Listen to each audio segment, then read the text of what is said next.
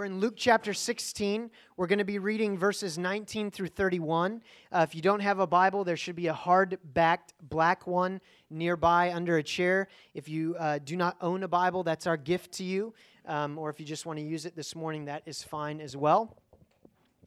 Uh, we are reading this morning the parable of the rich man and Lazarus and uh, we're going to jump right in. We're going to read the whole thing together.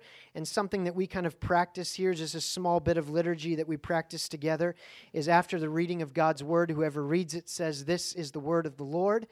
And then all of us together say, Thanks be to God. So let's practice that this morning together. Luke 16, verse 19. There was a rich man who was clothed in purple and fine linen, and who feasted sumptuously every day. And at his gate was laid a poor man named Lazarus, covered with sores, who desired to be fed with what fell from the rich man's table. Moreover, even the dogs came and licked his sores. The poor man died, and he was carried by the angels to Abraham's side. The rich man also died and was buried. And in Hades, being in torment, he lifted up his eyes and saw Abraham far off and Lazarus at his side. And he called out, Father Abraham, have mercy on me, and send Lazarus to dip the end of his finger in the water and cool my tongue, for I am in anguish in this flame. But Abraham said, Child, remember that you in your lifetime received your good things, and Lazarus in manner like manner bad things. But now he is comforted here, and you are in anguish. And besides all this, between us and you, a great chasm has been fixed in order that those who would pass from here to you may not be able, and none may cross from there to us. And he said, Then I beg you, Father, to send him to my father's house, for I have five brothers, so that he may warn them, lest they also come into this place of torment. But Abraham said, They have Moses and the prophets, let them hear them. And he said, no, Father Abraham, but if someone goes to them from the dead, they will repent. Abraham said to him, If they do not hear Moses and the prophets, neither will they be convinced if someone should rise from the dead. This is the word of the Lord. Thanks be to God. So, this passage of Scripture has caused problems for about 2016 years and has caused many people to, at a simple reading of it, come to m- draw many different kinds of conclusions. In fact, combined with the passage that we read just preceding it last week, you have two errors. Some people would read Luke 16, 1 through 18, and in that they would come to some kind of perverted idea that we call the prosperity gospel that God is about you getting whatever you can get. I mean, he, Jesus even said, right? Use unrighteous wealth to gain friends. And they would kind of pull that out of context and say, well, well Jesus wants you to be, to be rich, whatever it takes. Go after it, go get it that would be an error and, and is not what that passage is speaking about. If you weren't here last week, go listen to the podcast. On the flip side of that, and in the total opposite direction, just by coming to the very next passage of Scripture, some people would, would, would go down a path that they would call the poverty gospel. And, and so they would call this a reversal theology. And so here's, here's the question, just for your thinking is this passage, Luke 16, 19 through 31, simply reversal theology? What do I mean by that? Well, what I mean by that is is this simply live life well, end in hell? Live in pain, enjoy great gain. Is that what this passage is teaching? No, absolutely not. But some people would draw that conclusion. They would also take this parable, mind you, parable, and they would try to use it to build a whole thought out doctrine of hell and eternity.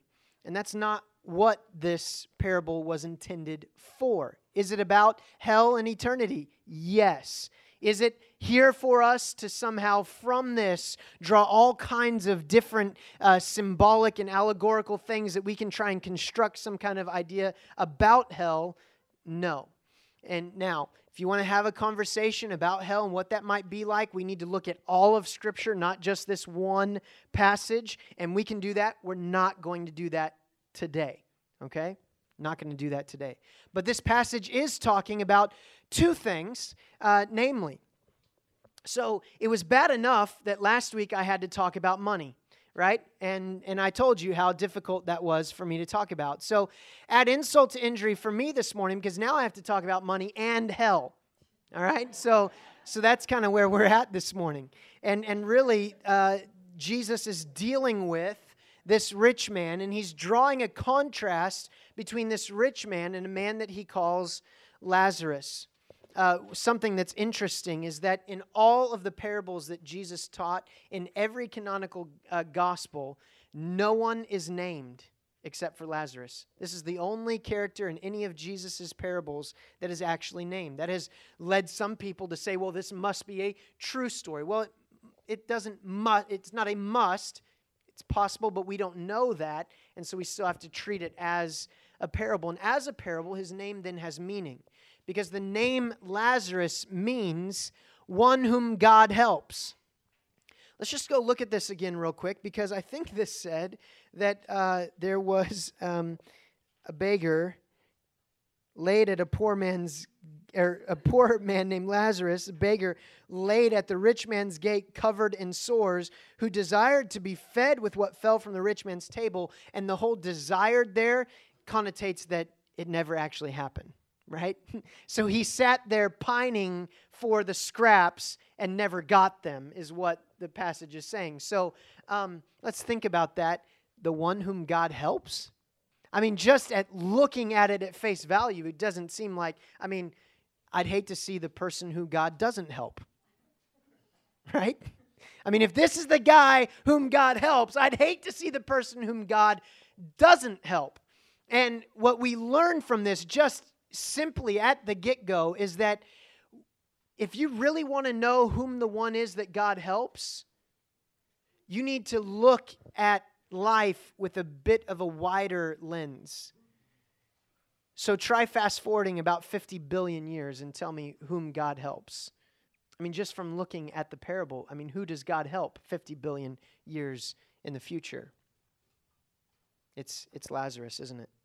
And so, what we need to understand is when it comes to wealth, when it comes to living life well or living in pain, that the Bible is, is very nuanced. Uh, we can look at Scripture, and from Scripture, we, we know that just to say, live well, end in hell, is, is not what the Bible says. Because there are those in the Bible who were blessed with great riches, and it was a blessing. Think of Abraham, think of Job, Esther, um, Philemon in the um, New Testament, Theophilus, whom this letter is written to. I mean, Esther. There are many whom God blessed with great wealth, and, and, it, and it was a good thing. But, but then there are also those that were rich that, that weren't righteous, like this man and many others in the rest of the Bible. The, on the flip side, God in the Bible doesn't just say, well, live in pain, enjoy great gain, because Proverbs many, many, many times talks about people who are poor because they're lazy or they're drunkards or they're addicted to substances. And so it's not enough to simply go, oh, I know what this is. So, you know, you've got to share your be if you're going to be wealthy, you got to share your wealth and if you do that then it'll be okay. Or it's not simple enough to go, well, if you suffer in this life, then then you won't suffer in the next life. That that's not what this is saying. It wouldn't be a true reading. The whole of scripture is much more nuanced in its discussion about both money and eternity.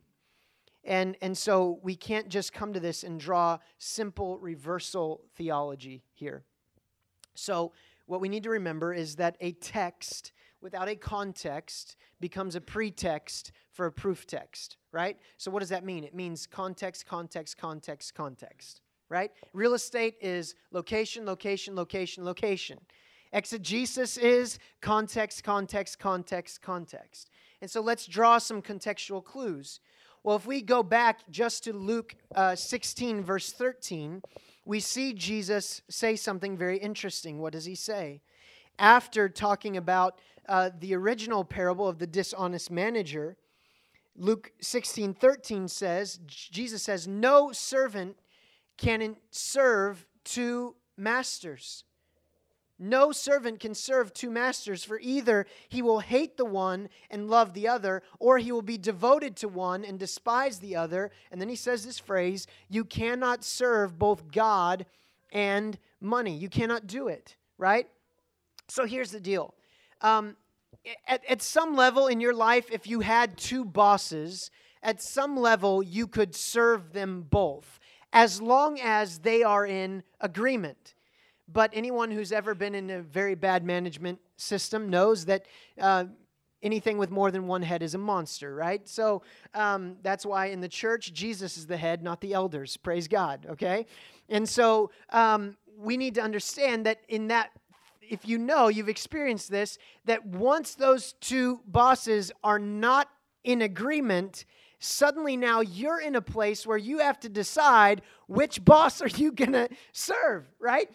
It's going to be whichever one is going to end up serving you best, right? And so, even in that situation, it's true you cannot serve two masters because eventually one of them is going to win out, right? It's going to win out your devotion. And here, Jesus is talking to a, a single minded pursuit and a single minded devotion to God. It, it, it speaks back to the Shema of the Old Testament um, where the Israelites would say, Hear, O Israel, the Lord our God is one Lord. Right? And immediately after saying that, they would go into the first and greatest commandment, which is what? Love the Lord your God with all your heart, with all your soul, with all your mind, and with all of your strength in that, in what God was calling us to in the first commandment, in what the people of Israel were calling themselves to, and reciting that creed of the Shema over and over and over again, was this single minded devotion and pursuit of God.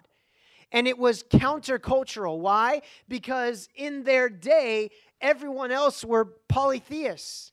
They had many gods, and, and when you were a polytheist, you could not afford to give all of your devotion to one God. Why? Well, if you were a merchant from Corinth and you were traveling to Rome to sell your wares, you would have to, before your journey where you would get on a ship and travel across the Mediterranean Sea, you would have to go to the temple of the God of the sea. And you would have to use some of your wealth and some of your money and your resources to buy a sacrifice, to make a sacrifice to this God of the sea, so that you would hopefully actually make the journey all the way to Rome. Now, we know that that isn't really a God and they were just wasting their time. But in their minds, they couldn't afford to give devotion to only one God. Why?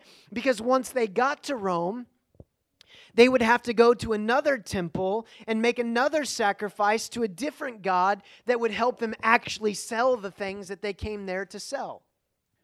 And they're going to have to make the journey back home. So they still couldn't even give the rest of that to that God. They'd have to save some for the God of the sea again because they're about to get on a boat and go back home. Do you follow what I'm saying? So, what did that mean? It meant that their hearts had to be divided in devotion to many different gods. And God comes along and He says, I am enough for you, and you shall have no other gods before me. What was He asking for? He was asking for a, a single minded, single hearted pursuit and devotion to Him.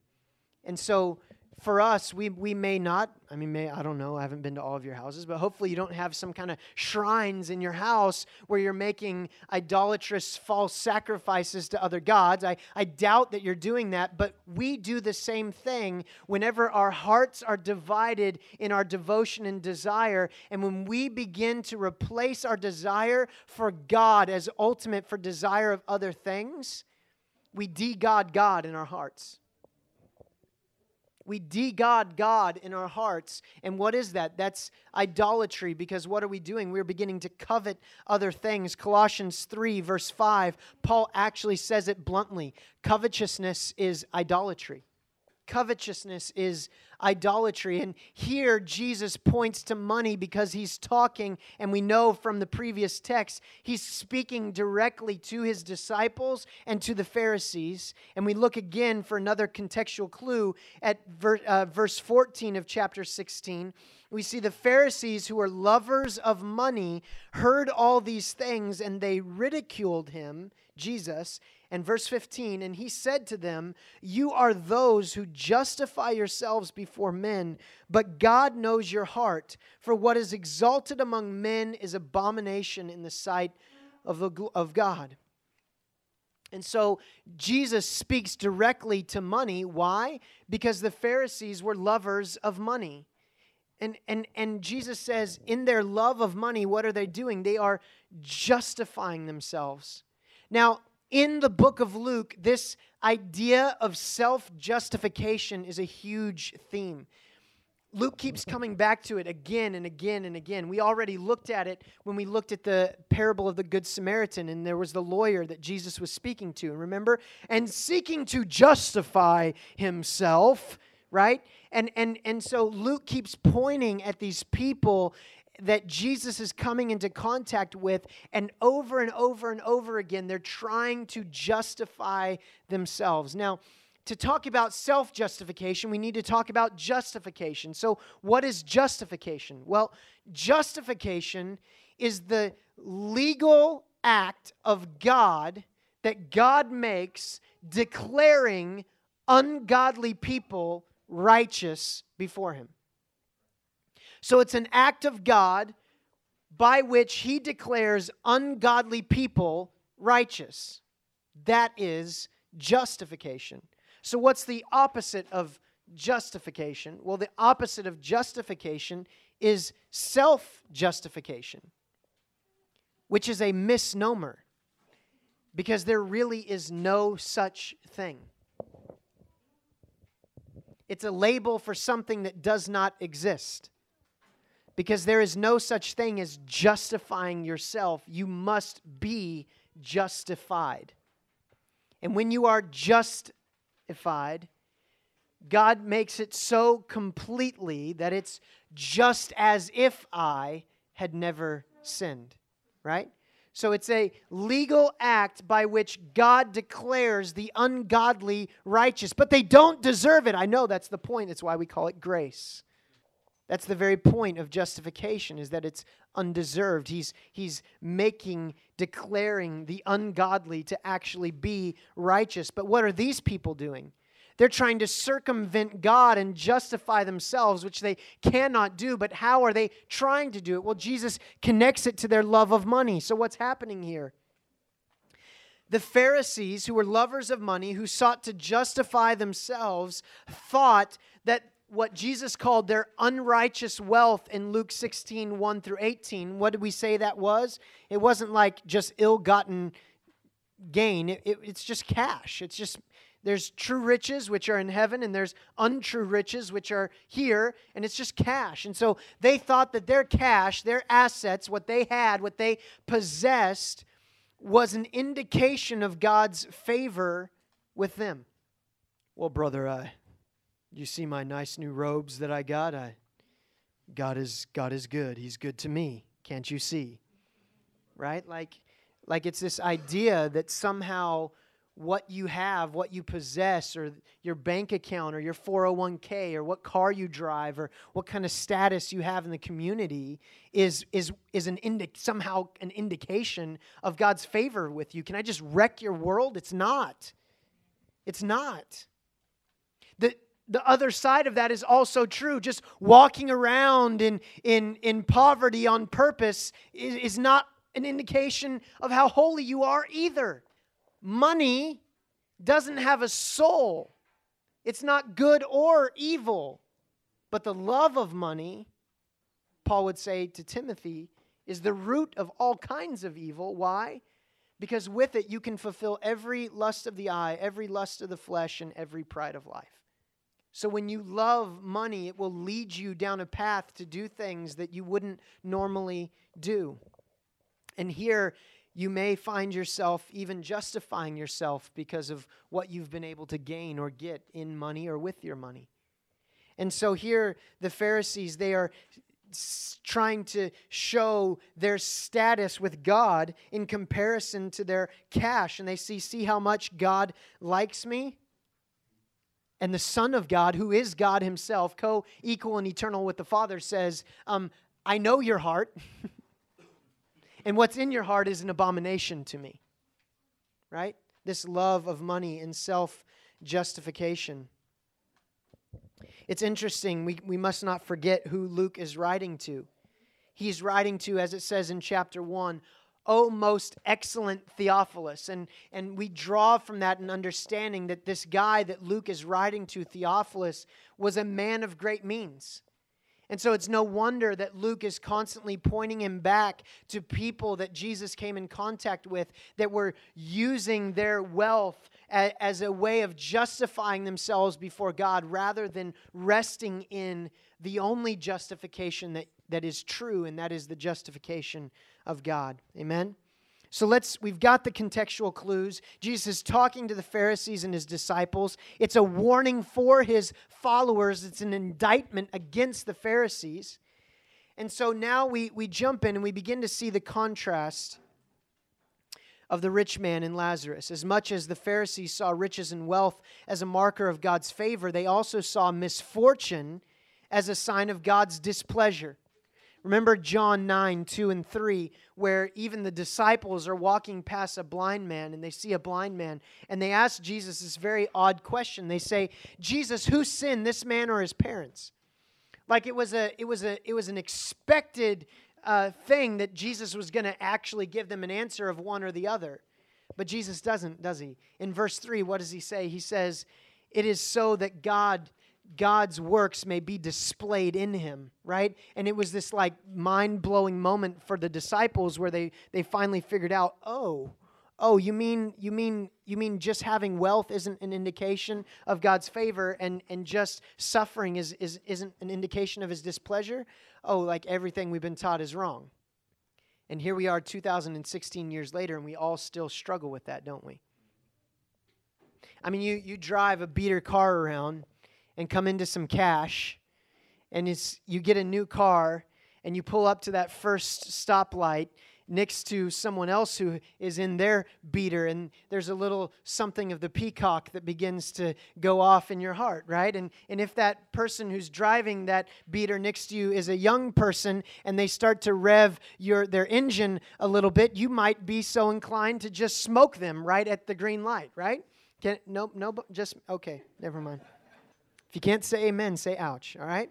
So what the truth is is that we still struggle with this. Inside, in our flesh, in our sin nature, we still believe in karma over the gospel.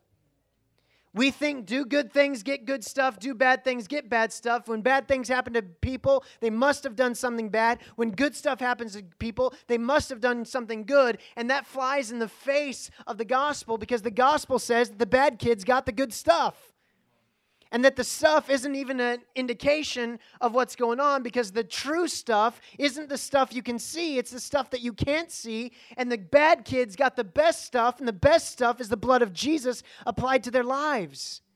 And in Christ, all the riches of heaven are contained. And the fullness of the glory of God is found in Christ. And it's by looking at Him that all the mysteries are unlocked not, not our stuff. So, what was Jesus saying just in the previous passage about our unrighteous wealth and gaining friends? He said, use, use the stuff you got to gain friends and win them for the gospel so that when you die, they'll receive you in the eternal dwellings. What was he saying? He's saying, he's saying, use what God has given you, the resources that are in your hand that he gave you that are his. Psalms, right? Anyone own a pair of jeans? We talked about this last week. No, you don't own a pair of jeans. Why? Because the earth is the Lord's and everything that is in it. It's all His. He placed it into your care and said, now use it. Use it for what? For His glory. For His glory. So take the influence, the power, the, the authority, the resources, the cash, the assets, the whatever you have, the beater or the flashy car, whichever one it is, and use it for his glory. Right? That's what God says. Why? Because it's just stuff and it's his stuff and he placed it in your care for to be used for his glory. Amen. But here we see that that Jesus gives this picture of the rich man and of Lazarus, and it's a contrast. Someone who had a lot in this life and someone who didn't. And part of what we have to see in that is that the having and the have not having are not an indication of God's pleasure or his favor for anyone. We look at this, and the other thing that we need to understand is that because earthly goods and riches are not a good indication of God's pleasure, it's another reason why we shouldn't covet them. And Romans 1 and 2 tells us that sometimes when someone gets everything that they want, it's not actually an indication of God's pleasure with them. It's actually an indication sometimes, not every time. Remember, it's not, we can't use this always, but sometimes it's an indication of God's judgment against them. I'm going to give you all that you want and the rope to go hang yourself with. And so we can't just look at people or look at circumstances and, and when something looks like it's going to turn out this way or that way, go, well, that, that has to be God. We, you don't know that just by looking at that. You have to dig deeper. And we shouldn't, Proverbs talks all the time about not, not uh, coveting the the wicked's possession even there there's this understanding the wicked are going to have stuff. Don't covet it. Why? Because them having it is oftentimes god's judgment against them. And in this case it is true so we have the rich man. Notice he's dressed in purple. There were only two ways to make purple cloth at this time, and both of them were extremely, extremely expensive. One of them came from a shellfish, and you'll remember in the New Testament that there is a woman in the church of Ephesus named Lydia who got saved, who was a seller of purple, right? And, and so what we know from that is that she must have been involved in some of the most high class society in that city because she was the one who held what was needed to make purple. And if you wanted to justify yourselves in people's sight, if you really wanted people to think that God loved you and you had all that going on, you wore purple. It was a way of showing wealth. And, and that's why so many royal people, it's why the color purple is, is, is associated with royalty because it was so expensive to make royal, uh, to make purple uh, cloth. And so here we see he's wearing purple. And so he may even have a, a, position of status in the community, may even have some kind of, of authority. But Jesus goes a little further, and I want you to see this that it is with tongue firmly planted in cheek because it doesn't stop at purple. What does it say? It says he also was clothed in fine linen. Now, why does that matter? Because Jesus is basically saying, and in case you wanted to know, even his underwear was pretty fancy. Everyone likes fancy underwear, right? And and so lit, that's you can laugh at me. I had to study this out all week. That's literally what's going on here. It's like, yeah, the rich man he wore purple, and if you really want to know, he even had fancy underwear. And so all everyone's kind of snickering to themselves when they hear this, right? They don't quite know where the story's going. They're like, "Wow, he must really be rich because it's one thing to put on an outer garment that everyone can see and you want people to take notice of. It's another thing to be so rich that you can pay extra for fancy underrods, okay? So um, not only that, but he feasted sumptuously every day. Now, in Jesus' day, uh, when you ate, you were lucky if you ate meat on a weekly basis. Maybe for Sabbath, you would be able to have some meat, but, but primarily throughout the week, most people were not wealthy enough to, to eat meat every single day. And so when they got to eat meat is the times of the festivals and the feasts that God commanded his people to have through the Old Testament, where they it was literally a command of the Lord to slaughter some meat and eat it because it's good. Uh, praise God. And so, um, but this man, it says he's feasting sumptuously every day. And so it's this picture of this man who is so rich, he's so wealthy, he has, he has, he's at such a status and place of his life that he has no care for anything except to eat, drink, and be merry. And so he does. I mean, why not?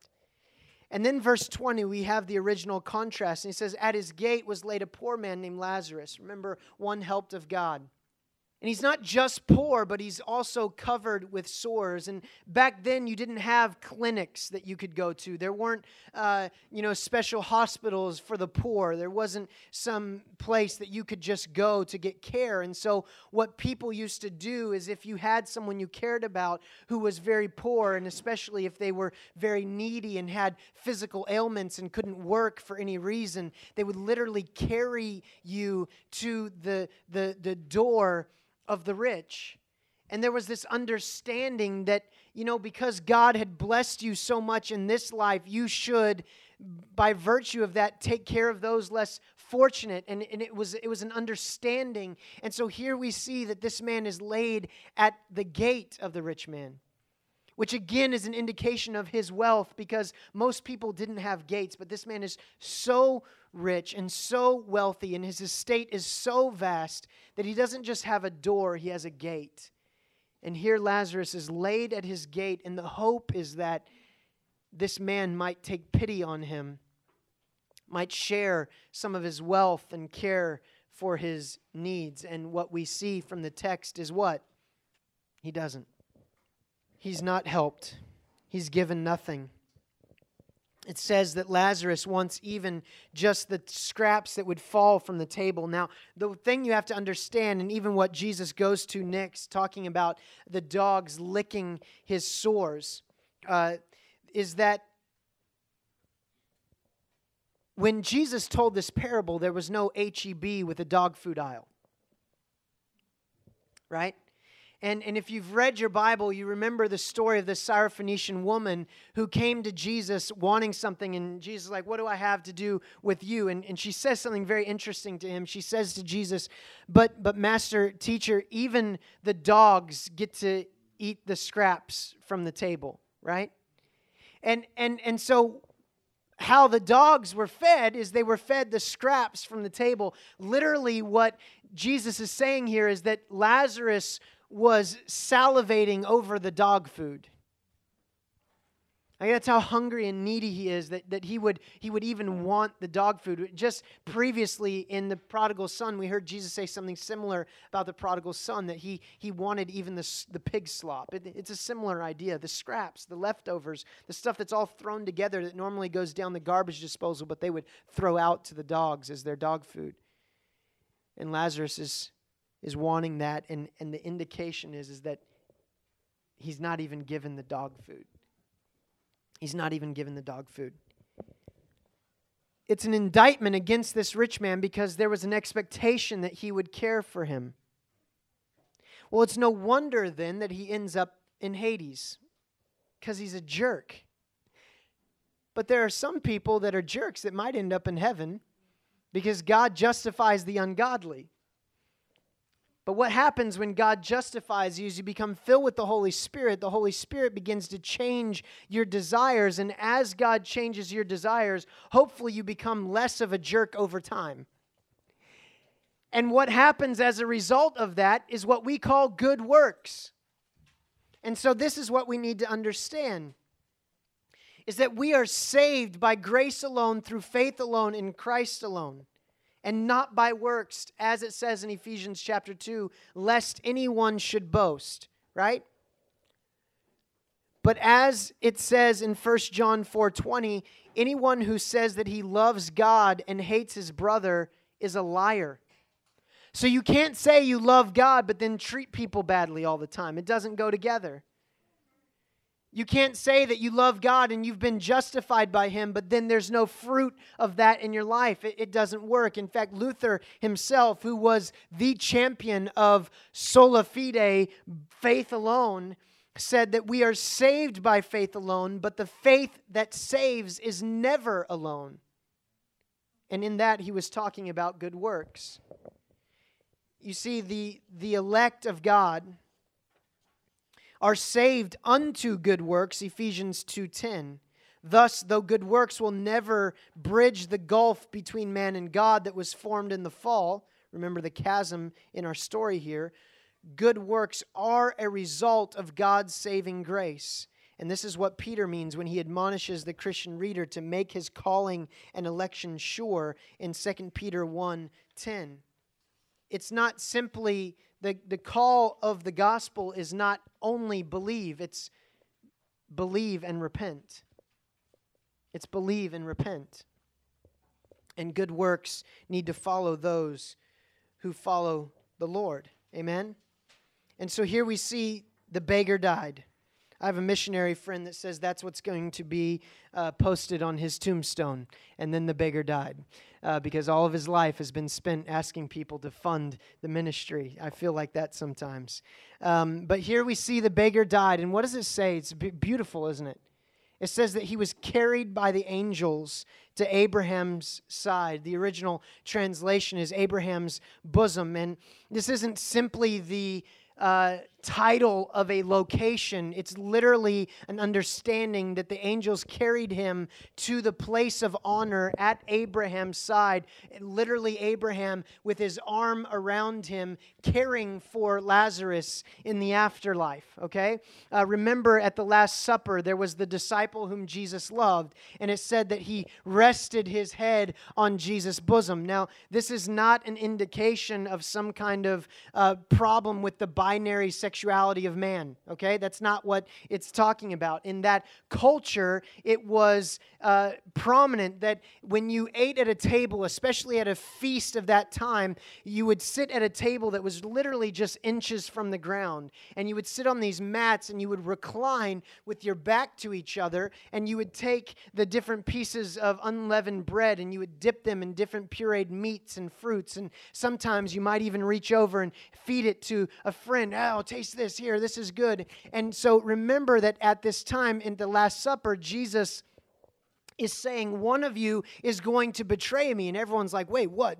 Us? Uh, you know is it you? Know and peter says to john the one that jesus loved ask ask him. And it says that he he basically it's this picture of him leaning back that he's next to jesus at the place of honor and he leans back with his head on his bosom as it were eh, near his arm and and he asks him a question. It's a place of honor. And here Lazarus is, seat is standing at the place of honor in Abraham's bosom. To help you understand this, um, I used to live in Zimbabwe, Africa. And um, in uh, sub Saharan Africa, is very common that uh, when you walk down the road, and you walk a lot there, uh, if, you, if you spend time with any of the native people, you have to walk a lot. And as you walk down the, lo- down the road and you're engaged in conversation, it would be normal for a grown man to, to grasp and hold another grown man's hand. Now, in our culture, that's looked at a little differently, right? And you might get socked in the face if you try and do that to me or anyone else this morning. It's just not culturally accepted, right? But there it is, and, and it means nothing except for friendship, right? And different cultures have these different things, and we need to understand that that's going on. Uh, my wife is um, continental, she's Portuguese.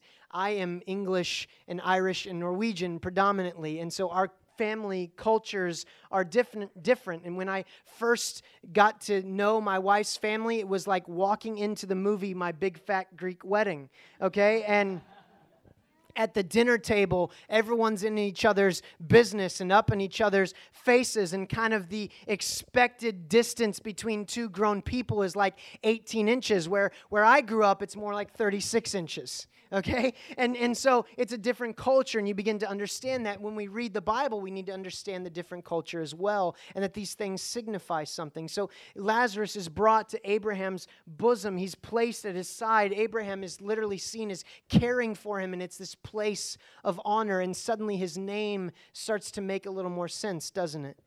The one whom God helps.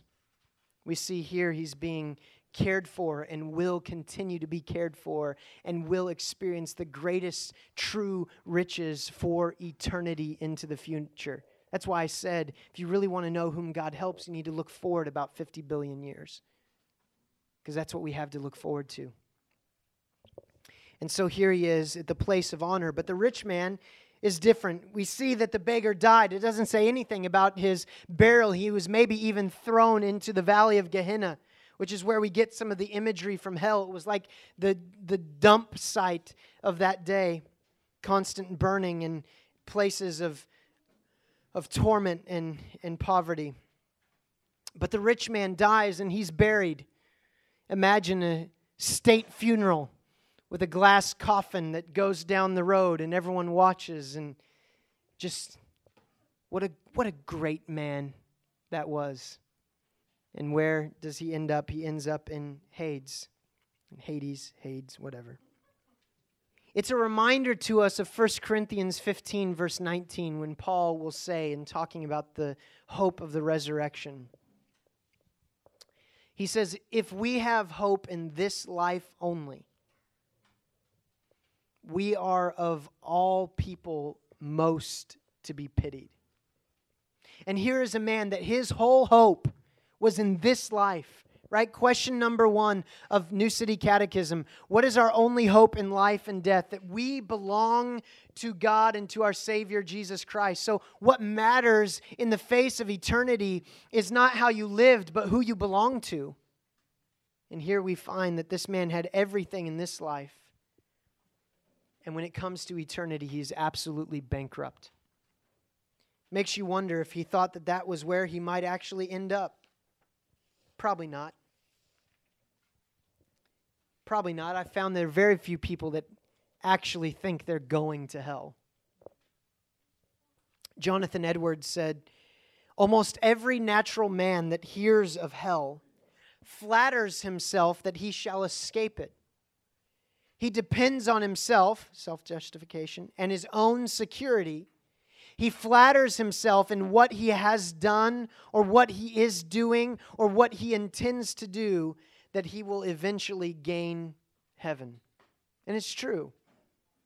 We, we do. We flatter ourselves and we think, well, you know, I'm, I'm trying. I'm, I'm trying real hard. Or, you know, I, I you know, once I get to this place in my life, then I'll do this or that or the other thing. Or, you know, I, I've, I've really tried really hard in the past to be a good person. Can I just remind you, it's not the good don't get in.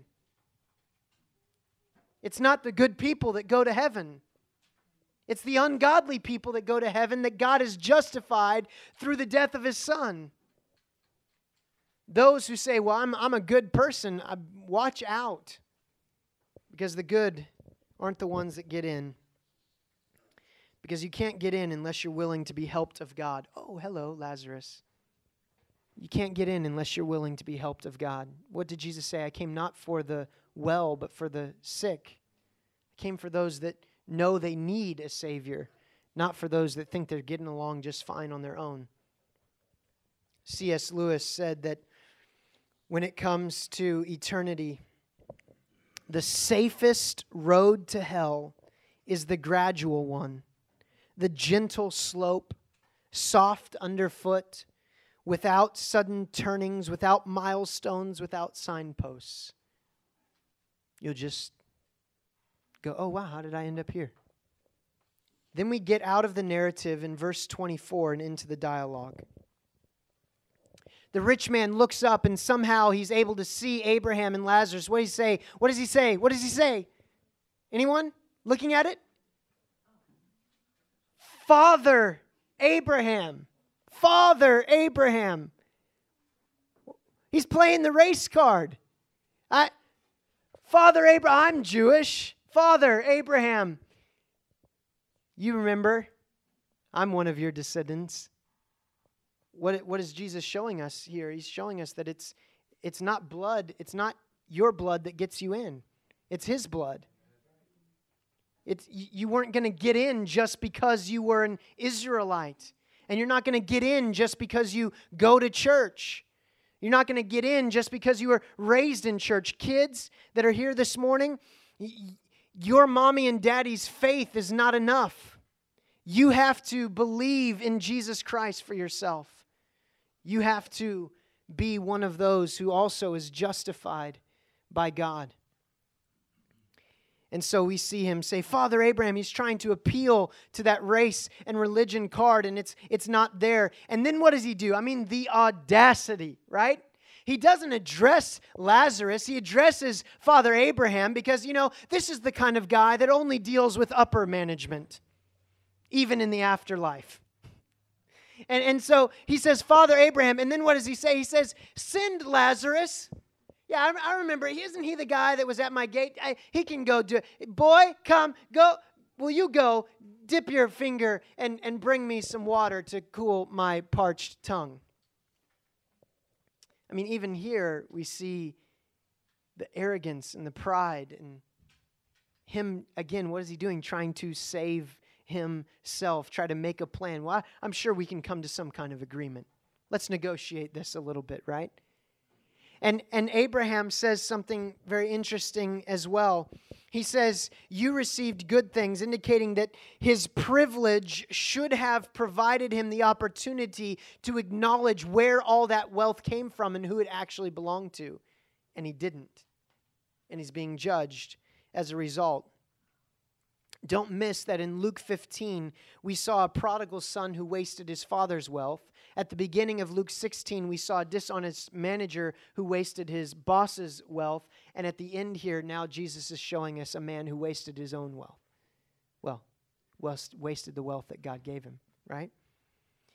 And the implication here in Luke 16 10 through 12, remember it says that if you aren't faithful with unrighteous wealth, who will give you true riches? And the implication is that the who in that is God. And he's saying, No, I will not. so if you won't be faithful with the little that God has given you in this life, what makes you think that God is going to give you riches in the next life? Who is the one who is actually helped of God?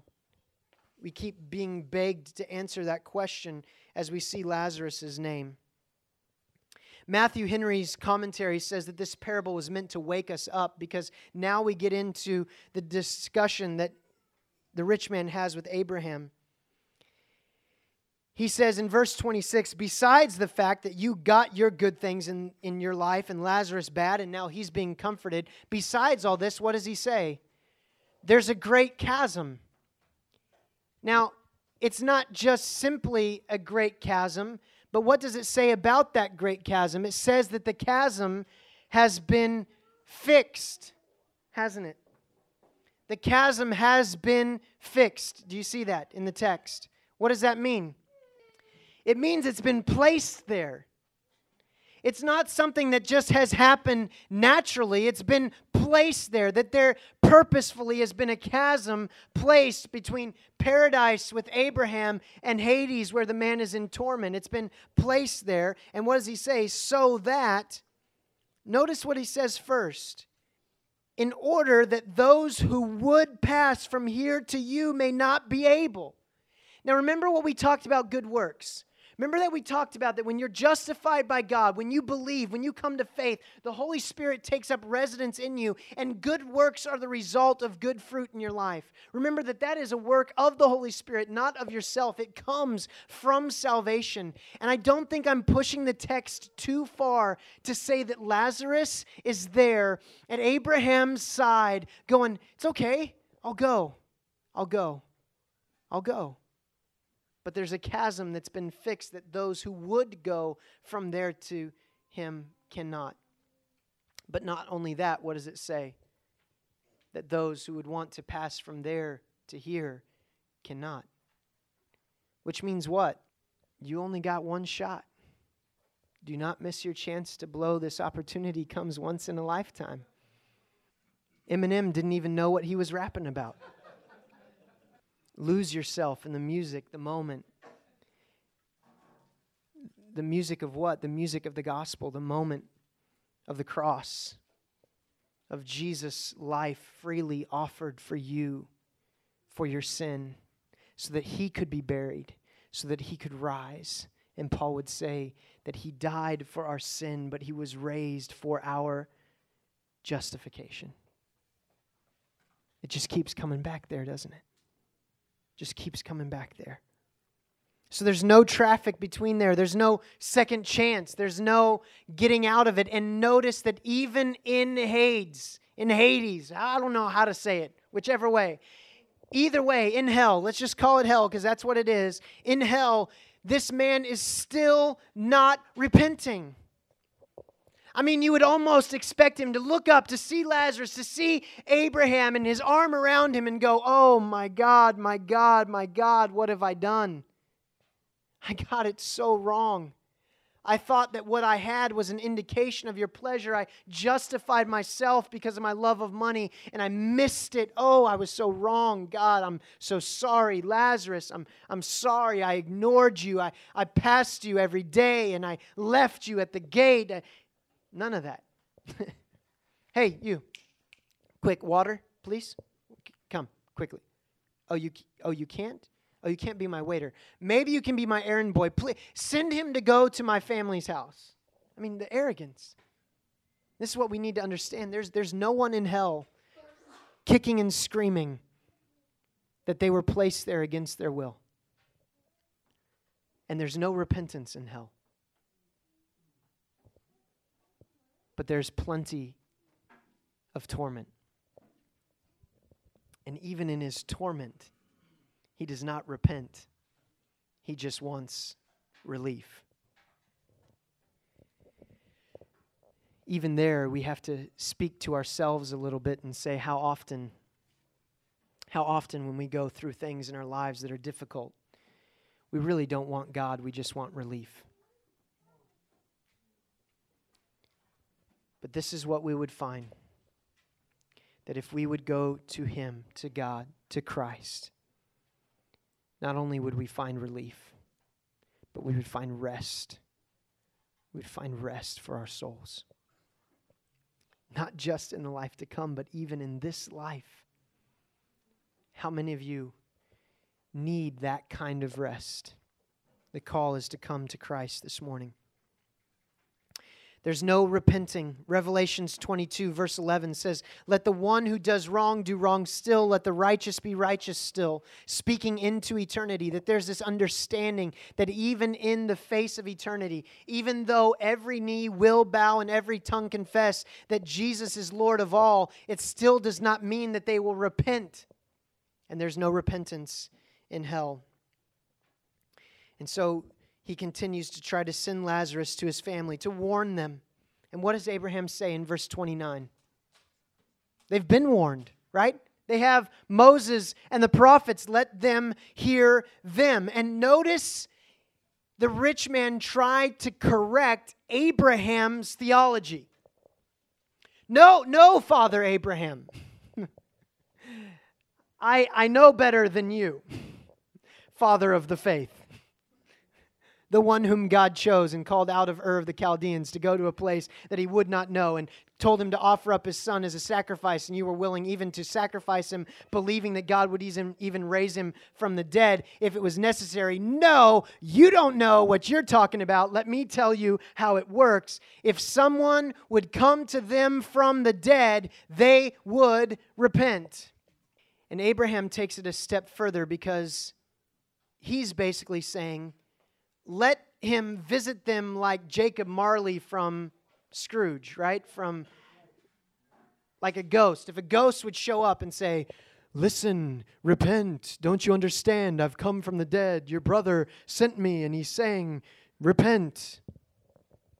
Abraham goes a step further. Notice what he says. What does he say? Even if someone were to what? Rise from the dead even if someone were to rise from the dead, if they won't listen to Moses and the prophets, they still will not believe. What does this tell us? It tells us that what the Bible tells us about itself. That everything that we need for life and godliness is found in this text. What did the apostles preach? They preached the Old Testament. They preached Moses and the prophets, the only canon that they had, but they preached it with Jesus being the fulfillment of it. Do you know what the best commentary on the Old Testament is? The New Testament. Because the New Testament is the teachings of the apostles teaching Jesus as the fulfillment of the Old Testament. And so, even for us this morning, we need to understand that we don't need a sign to believe God. We have everything we need to believe Him right here. And let me tell you something else Jesus didn't raise from the dead to be a sign for you to believe. Since Adam and Eve sinned in the garden, sacrifices were being made for a temporary propitiation of sin, a temporary absorption of God's wrath towards sin for people, but it was always temporary. And how did you know that it was temporary? Because when you slaughtered that animal, it didn't come back to life. Every drop of blood that was poured out and that animal didn't come back to life, God was saying more blood is required. More blood, more blood, more blood, more blood, more blood, more blood. But when Jesus rose from the dead, it was a testament to what he said on the cross when he said, to Tetelestai, paid in full. And when Jesus came back from the dead and he rose from the dead, what was God saying? No more blood required. It is finished. It's enough. And it's why Paul would say in Romans 4:25 that Jesus died for our sin. Why did he die? He died for our sin to take our penalty. But why did he come back to life? Paul said and he rose for our justification. For all who would believe, God will declare righteous based on the work of Christ alone and not by any works, lest any man should boast. So, who is the one whom God helps? The one who believes that God helps. Without faith, it is impossible to please God, but we must believe that He exists and He is a rewarder of those who diligently seek Him. Whom does God help? God helps those whom believe that God helps. Let's pray. Father, I thank you that today, as those who call on your name and call themselves yours, we come to receive from you. And even in just a moment, we come to a table and you don't offer us the scraps. God, you offer us yourself. In the bread, which represents the broken body of Jesus, in the wine, which represents his blood spilled out for us, we are reminded that we are those who have been helped by God. We cannot justify ourselves, but we, we rest under the finished work of the cross of Jesus Christ and believe that we have been justified by faith in Jesus Christ and it's only by His grace we stand. Father, let us stand in that grace this morning. Let us sing and rejoice in that grace this morning. And let us receive from your table this means of grace and reminder of all that you have done for us. Forgive us, God, where we have tried to justify ourselves.